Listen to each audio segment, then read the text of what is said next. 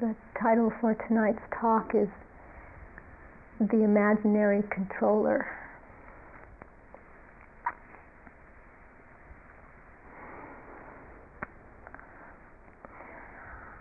Oftentimes, you may hear messages from myself or other teachers that you've been with. This kind of almost mantra like message that's put out to be with what's happening.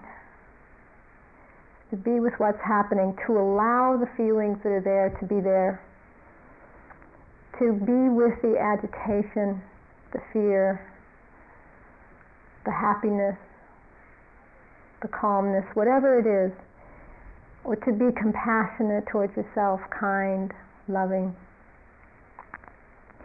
And sometimes we hear these things as a way to become a better person, which sometimes can have its root in aversion that we feel towards ourselves. Something that, because we don't really like who we are, we want to become different, we want to become somebody who we can like. But then you hear these messages be with this, be with that, and then you find that you can't. You can't be with you can't allow, you can't be accepting and more loving. And this can actually increase that aversion or this dislike one has towards oneself. It almost becomes validation that I'm not really a worthy person or an okay person because I can't do this. I can't be the way that teachers are telling me to be. It can set up comparing I'm like this, but I want to be like that. Or I see how I am and I see how somebody else is and I want to be like they are. And it can keep this comparing, judging mind going. I remember the first time that I heard this phrase, be with what's happening. I remember it so clearly because I had just moved to California. and I was in, I was in a, a therapy group and that was what they were talking about. It was about 12 years ago. And they kept saying, be with your feelings, be with your feelings. I remember getting so angry because I didn't know what they were talking about. And I remember in one group just saying, what do you mean, be with your feelings? it just didn't make any sense to me. And so it was a way of actually feeding more anger and irritation, like what's wrong with me that I don't get it? You know, everybody else seems to understand. Why can't I be with my feelings? So sometimes we can, you know, it doesn't make any sense. We, can't, we, we, we try to understand what it means or do it, and it, it, can't. I can't. We see instead that we're often unaccepting and unallowing and afraid and unfocused. But that's also what's going on much of the time. But we think if I can just do it right, and a lot of times we don't even know what it is that we're trying to do right, what the it is. We just want to do it right.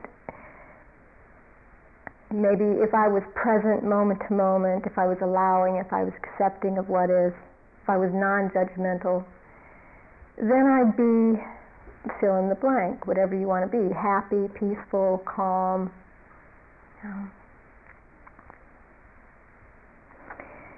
It seems that the reference point for evaluating how I'm doing depends on how often I'm feeling happy and calm and peaceful. It's like that becomes the way we evaluate ourselves. Well, am I feeling the calmness now? Am I feeling happy? Well, if I'm not, then I have more I have to do. I have more work to do. In fact, if I'm not feeling a certain ease, then I'm probably not doing it right. Yet the more I try to do something in a certain way, the more I try to be with it, the more I find myself tied up in knots.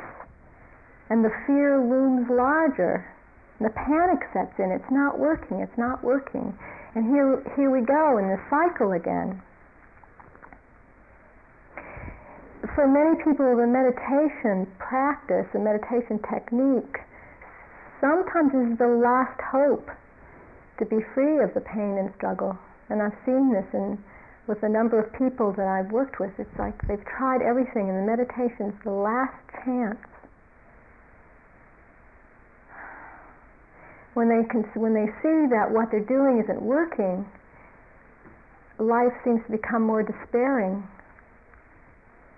And then with the panic, a person can lose a sense of the process itself, the bigger picture, lose a sense of the bigger picture of what's happening. And when this panic sets in and there's more despair, the person can think they're outside of the process. They're off the path. They've lost their way. It's, and it's difficult at that point to get a sense that what's happening is the path, is the process, is the way. Like someone said to me today that the stuckness that I'm feeling is keeping me from my experience here. But what, what does that imply? That there's, there's some other kind of experience that this person should be having than the actual stuckness that they're feeling. There's no interference with the experience here. The stuckness is the experience. That is the unfolding. There is no outside of that. So right, right here with it, right here with what's happening, even if it's something we don't like very well, that is the process. Sometimes even when the fear or the despair subsides and one's feeling quite calm and balanced, I've also experienced people feeling a certain anticipation about this because it's almost like, well, now I'm feeling happy. You know, I must be doing something right. How am I going to keep this now? You know, and then then a certain restlessness sets in. uh oh, now what? I'm calm.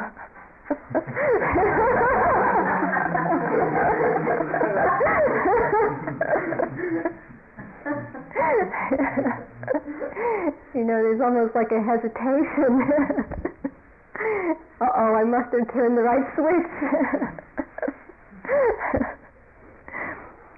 it's like we don't trust the calm. We don't trust the happiness when it comes.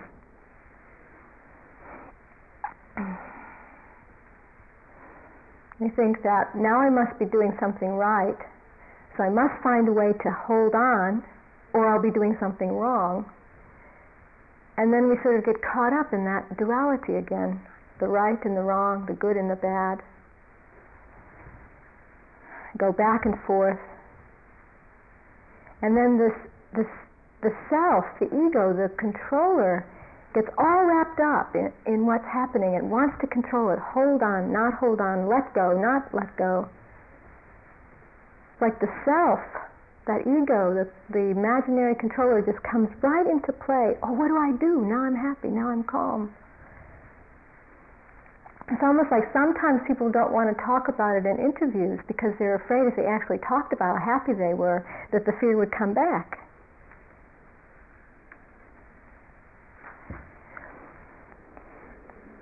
It's sometimes very difficult to see how this imaginary ego or controller. It's the same thing ego, controller, self, I. It's difficult to see how the ego is wrapped up in the controlling. It's sometimes difficult to see this. Controlling what will happen and what won't happen. It's like the I, the ego, takes responsibility for everything that's happening. The self becomes the controller. If only I can get it right. If only I could be with it. If only I could face it. If only I could figure out how to let go. If only I could understand, I'd be happy. This I I just plays. If I could be less spaced out, I'd be more focused. You know, the I, just the I keeps trying to figure out what the game plan is. And in this, the I keeps taking responsibility for what's going on. And the controlling self just keeps getting bigger and bigger and bigger and believed in, and then we start feeling smaller and smaller and more insecure. And we can't understand why. And yet it seems that what's fairly persistent is that people are more concerned about having these experiences of being peaceful and calm and happy than they are of finding out who is this controller? How does this controller come about? What is this? What is this play that seems to want to control everything?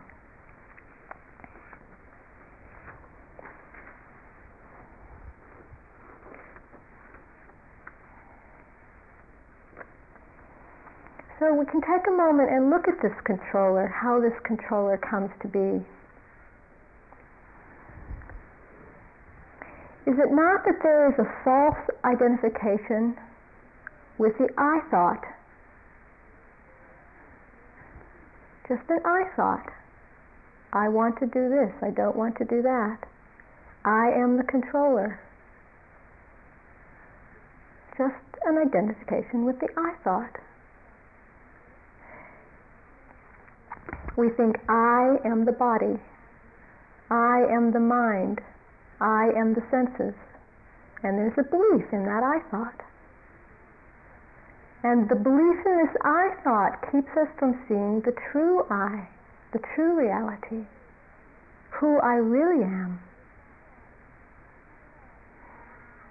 If I'm not this I thought, who am I? What's there? What's really going on? We believe in this I, this ego, this self. But when you really look for it, which is what we're doing, when you really look for it, look to see what's going on. Where is it? It vanishes like a ghost. If you turn and look for it, where is it? Where is this ego? Where is this I? Where is this self? Ramana Maharshi is a great sage in India. He told a story. He said, At night a person may imagine that there is a ghost by his side because of the play of shadows. If he looks closely, he discovers that the ghost was merely a tree or a post. If she or he does not look closely, the ghost may terrify the person all that is required is to look closely and the ghost vanishes. The ghost was never there. So also with the ego. As long as one does not look closely at it, it continues to give trouble. But when one looks for it, it is found not to exist.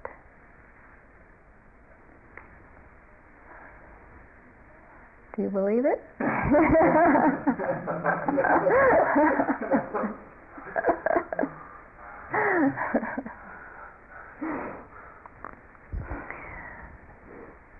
so we create this environment here.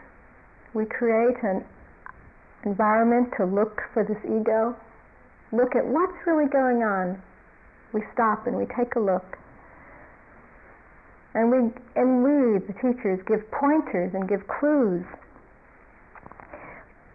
But it seems that what is said is often interpreted as a reinforcement of this controller, of this doer. Like somebody said today, that she interprets what's said here as more doing it's hard, it's hard to hear the messages here is not to try to do more, not to try to control more. And I have personally reflected on this a lot in my years of meditation. And I have attempted to create an, an environment here, both through um, the schedule of the day and also by what I say, as giving such little emphasis to doing. you know, there, as much as possible, trying to clear out any confused messages about what you have to do here. And yet, it still seems like we're supposed to do something here. I mean, we're here. so there's a real paradox, isn't there? It's a real paradox. How to do without doing.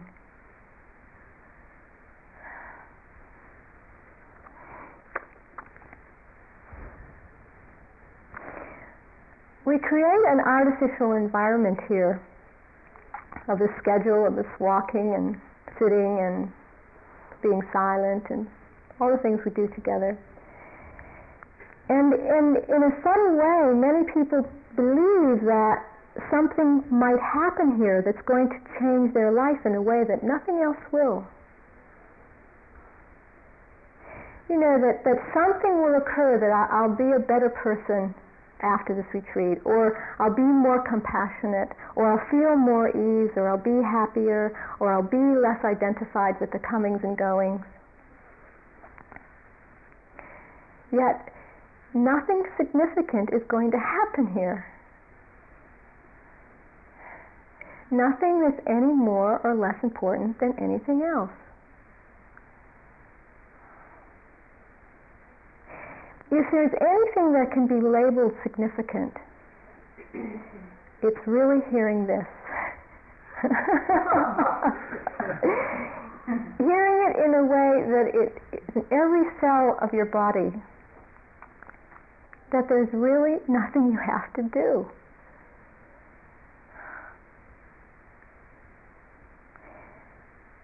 But even doing nothing can seem like more doing.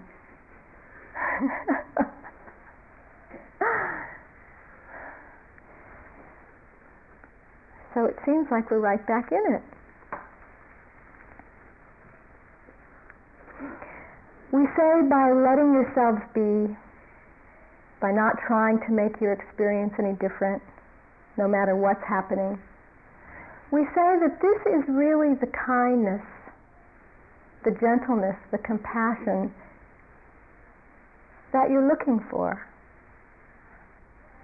That this, this way of letting yourself be natural and ordinary and simple, that this will allow for the intelligence to reveal itself.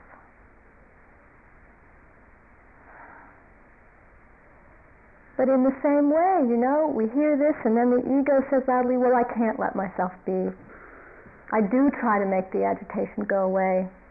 I do run away from the fear. I can't accept the lack of clarity. And then in that moment, we forget that this is just the controlling self, the imaginary ego. We can't hear this is just the ego. An I thought. Just another I thought arising and passing. But we seem to hear this sometimes as the voice of wisdom. Well, I can't do it. Somehow we buy into it. Is it possible to just be the compassionate observer?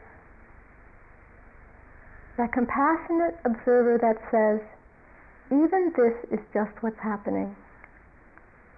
Just the thought, just a feeling, just a thought that masquerades as ego, just a feeling that masquerades as ego,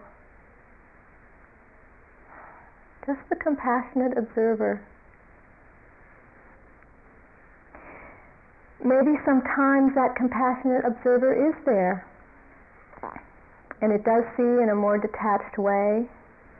You can get a sense of the impersonal nature of things.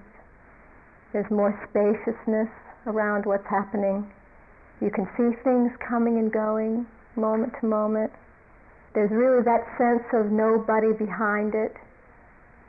just an ongoing, empty, impersonal process. You can see that this is not my anger, this is just a wave of anger coming. And there's that compassionate observer of the process. And other times, it seems like there's complete identification with this controlling mind, with the doer, with the self, with the ego. There's no spaciousness.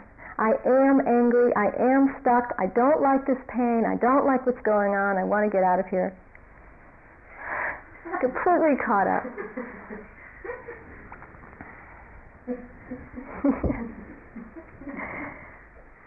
and yet, here's another paradox.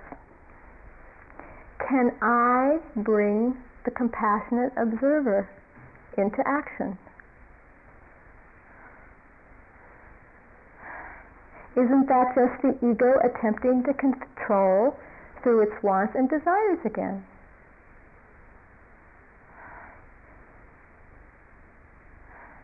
Can I make it happen?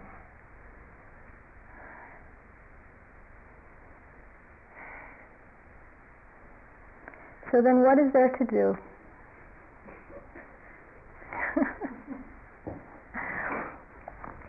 Toni Packer, who's a she was a Zen Roshi who then changed. She got very involved with Krishnamurti and stopped um, the very strict Zen way of doing things. She says that change comes on its own when the self realizes its total impotence. then it may quiet down in this realization. It is the self that wants to save itself. When the self is quiet in silent understanding, something wholly new is taking place.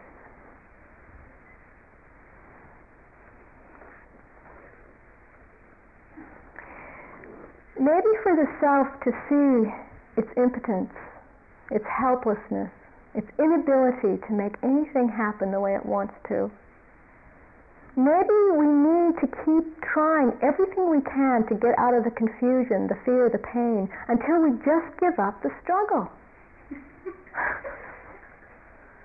until we just see the futility in all of our attempts. That what we're really doing all, with all that struggle is just digging a deeper and deeper hole for ourselves. Until we just give in to our utter vulnerability, our helplessness. And we are vulnerable. We're very vulnerable creatures. Our existence is marked with insecurity. Insecurity and vulnerability are there because we have no control over anything. We never know what's going to happen next. Everything changes, slips away. We don't know what's happening or why. It all doesn't make sense anymore. You thought that you were a very loving person, and all this anger and judgment comes up. You go, Oh, I never thought I was so angry. You thought it would be impossible to be quiet and silent for five days, and you find out you're absolutely loving the silence. You thought that you'd think about your children the whole time you were here, but you haven't even given them one thought. you feel such relief to be away. and then you start feeling some guilt because it all doesn't make any sense. Everything seems out of control. We want to quiet the mind, but it just gets noisier. We want the pain to go away, but it won't. We want to feel happy, but we feel angry most of the time. We want a blissful experience to stay, but it goes away. Can't really seem to make anything stay in stay the way we want it to be.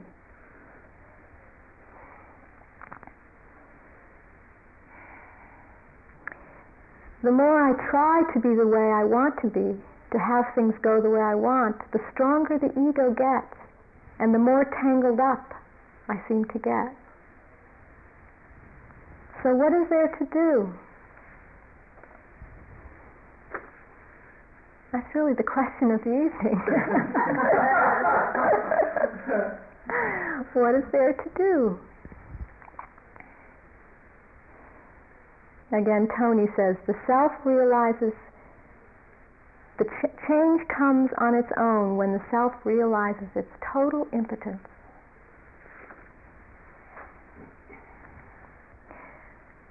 Something's going on quite beyond our control, beyond ego's control.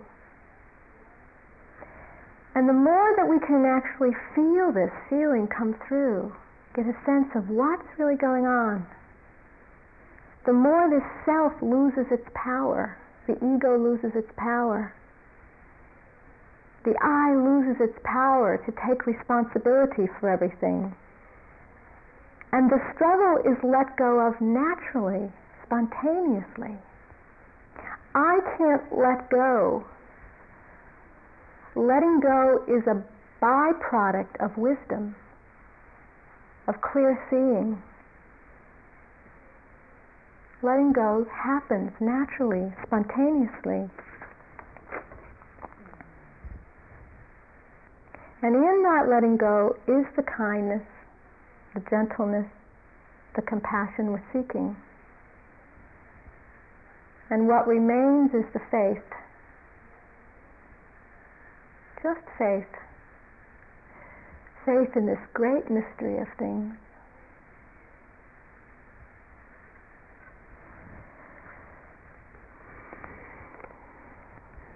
I like to end with a poem.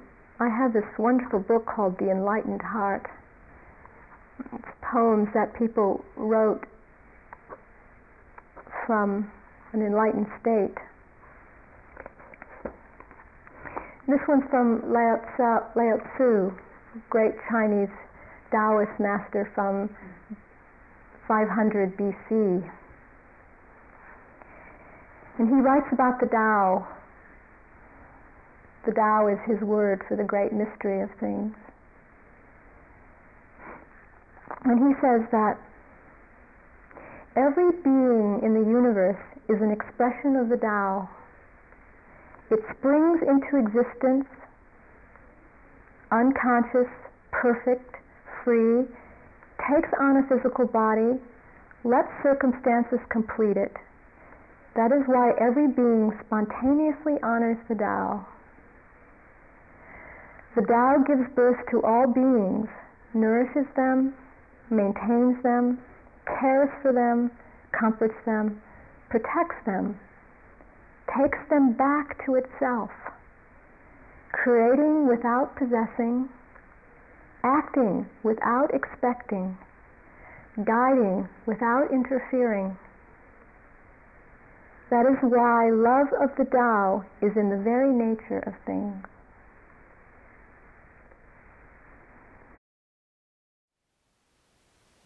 Thank you for listening. To learn how you can support the teachers and Dharma Seed, please visit dharmaseed.org slash donate.